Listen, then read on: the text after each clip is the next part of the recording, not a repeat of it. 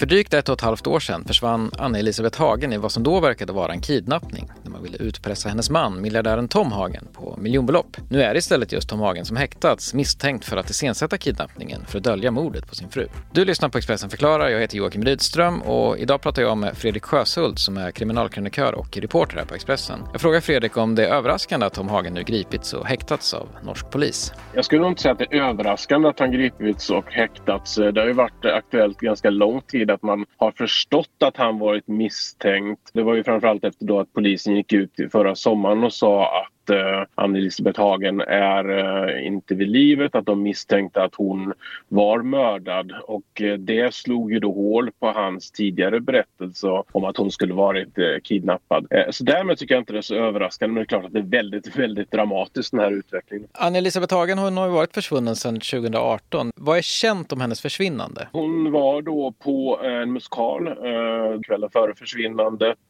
eh, och dag, dagen för försvinnandet var hon hemma. Hon pratade med en släkting 09.14. Då hade maken åkt till sitt jobb. Han var, hade åkt till jobbet. Det är dokumenterat att han var på jobbet eh, vid niotiden ungefär. Hon var ensam hemma. Men vad som sen hände det vet man inte riktigt. Eh, hon pratade som sagt med en släkting 09.14. En elektriker försöker få kontakt med henne efter det. Hon svarar inte. Det tycker elektrikern är konstigt. Tom Hagen själv åker hem vid 13.30 och det är då han hittar det här kravbrevet med ett hot om att om han kontaktar polis så ska en avrättningsvideo publiceras på nätet.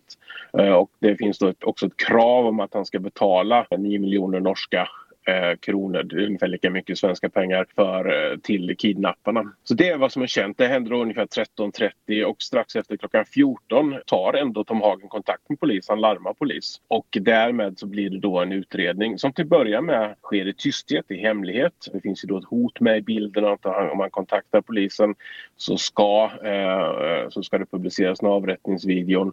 Så det här sker ju i hemlighet och det är ändå så att om försvinnandet men väljer då efter att polisen vädjat till dem att inte skriva om detta för att man inte ska riskera eh, Ann-Elisabeth Hagens liv. Men det är vad som hände själva försvinnandedagen här då eh, förra året. Har det kommit fram någonting nytt sedan dess? Ja, det har varit en, en, en rad olika utvecklingar. Tom Hagen har verkligen varit hjälpsam, försökt hjälpa polisen Eh, har han då sagt eh, med, med olika information. Han har själv haft teorier om vilka som har legat bakom och så vidare. Och eh, han ska då ha kommunicerat via den här kryptovalutan som, som lösen, lösensumman skulle betalas i. Via den kryptovalutan kan man också skicka meddelande och, och den vägen, på den vägen har han haft kontakt med kidnapparna har han själv berättat. Men nu med tanke på att han har häktat mord så säger polisen att de misstänker att detta var en bluff. Detta är iscensatt och detta är, en, är några exempel på de villospår som man då ska ha lagt ut istället. Om, om man nu säger då liksom att fokus ligger på Tom Hagen och han som är häktad. Eh, hur ska man beskriva hans relation eh, med,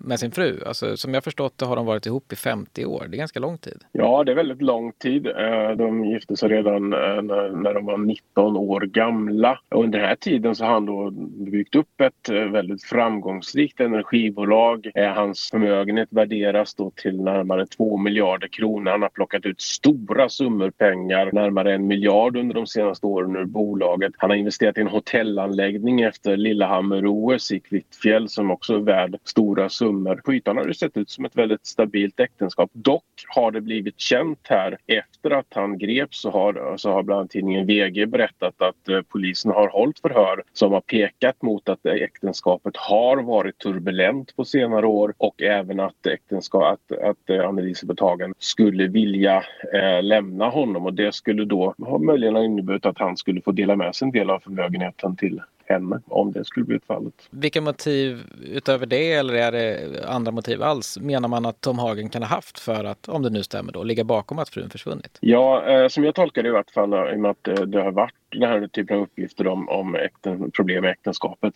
så verkar det ju vara det, den motivbilden som polisen just nu eh, undersöker. Men polisen i, eh, från att till en början då när man gick ut att berätta om försvinnandet och kidnappningen då var man ganska öppen, man vädjade om ny kontakt och så vidare. Men efter det här gripandet så har man inte berättat speciellt mycket om vad, vad som ligger bakom. Det, det man varit mest tydlig med är ju att eh, Tom Hagen misstänks ha ägnat sig åt att lägga ut en massa falska villospår. Men man har inte inte velat säga mer om, om själva vad motivbilden skulle kunna, vad, vad den skulle kunna bottna i. Vad tror du polisen har för något då, som, som gör att de nu kan häkta Tom Hagen? Det svenska rättssystemet och norska rättssystemet liknar varandra ganska mycket. Nu har då en domstol värderat att, eh, att det finns motsvarande vad vi i Sverige skulle kalla för sannolika skäl för att han har gjort sig skyldig till mord eller medhjälp till mord. Exakt vad den bevisningen bygger på, det har man inte gått ut och kommenterat. Det här, själva förhandlingen här ägde rum inför stängda dörrar. Men jag utgår från att man, eh, eftersom det gått så lång tid från att man i eh, förra sommaren då sa att det här förmodligen handlar om ett mord, så har man nog varit noga med att bygga upp en robust bevisning för att man inte ska slå till för tidigt, för ge, ge den misstänkte chans att undanröja bevis som han först förhörs och sen släpps och så vidare. Utan här har man nog byggt upp en, en ganska eh, stabil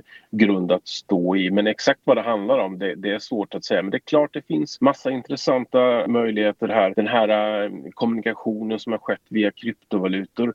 Det är de kryptovalutor som ska vara eh, väldigt populär bland kriminella för att den skulle, den skulle möjliggöra att man kan kommunicera anonymt. Det kanske är möjligt att det finns att man fått internationell hjälp som visar att uh, den här kommunikationen, det här stämmer inte riktigt de här uppgifterna. Det finns såklart givetvis andra möjligheter att de uppgifter och de villospår som han anklagar sig för att ha lagt ut, att de har visat sig vara lögner och det är sånt som då givetvis talar emot honom. Polisen är också väldigt tydlig med att det har inte skett någon kidnappning. Beror det då på att man har, man har undersökt eh, deras hem flera gånger, någonting man har hittat där, någonting, någon bevisning som man har kommit fram till där som har kommit fram till att det handlar om att hon faktiskt mördades i hemmet.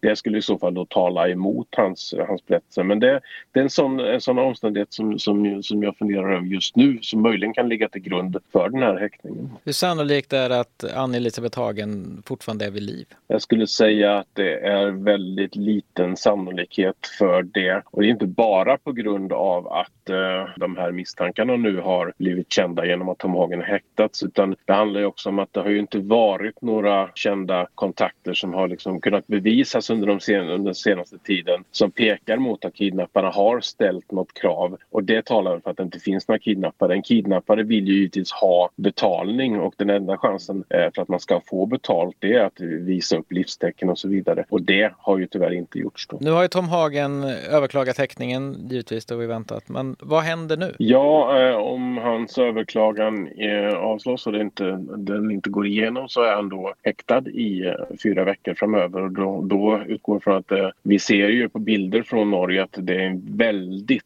eh, omfattande teknisk undersökning både på hans arbetsplats och i hemmet. Polisen har idag mer eller mindre tältat in deras hem för att eh, medier och andra inte ska kunna se vilken typ av material man eller vad, vad för typ av eh, saker som man tar med från hemmet. Så det är en väldigt intensiv undersökning som görs, en teknisk undersökning och det är klart att nu hålls ju också förhör som kommer i en helt annan dager. Släkt, vänner kommer få frågor om, om de här äktenskapsproblemen som, som då har, ska komma fram i vissa förhör och så vidare. Så det är ett helt annat läge i utredningen som där, där man då intensivt går igenom olika delar för, för att eh, se, för att under, under, som, som behöver undersökas. Sen ska ju givetvis misstankarna prövas igen och då blir det intressant att se om, om, han, om han fortfarande kommer vara kvar i häkte eller om han kommer släppas. Men, sen, men jag tror inte det handlar om att det kommer bli någon rättegång rättegång här inom, inom några månader utan här är nog en väldigt lång och, och eh, komplicerad utredning som ligger framför den norska polisen. Du har lyssnat på Expressen förklarar, en podd där vi i varje avsnitt fördjupar en aktuell grej i nyhetsflödet. Du kan följa Expressens övriga nyhetsbevakning dygnet runt på Expressen.se, i vår app och i Expressen TV.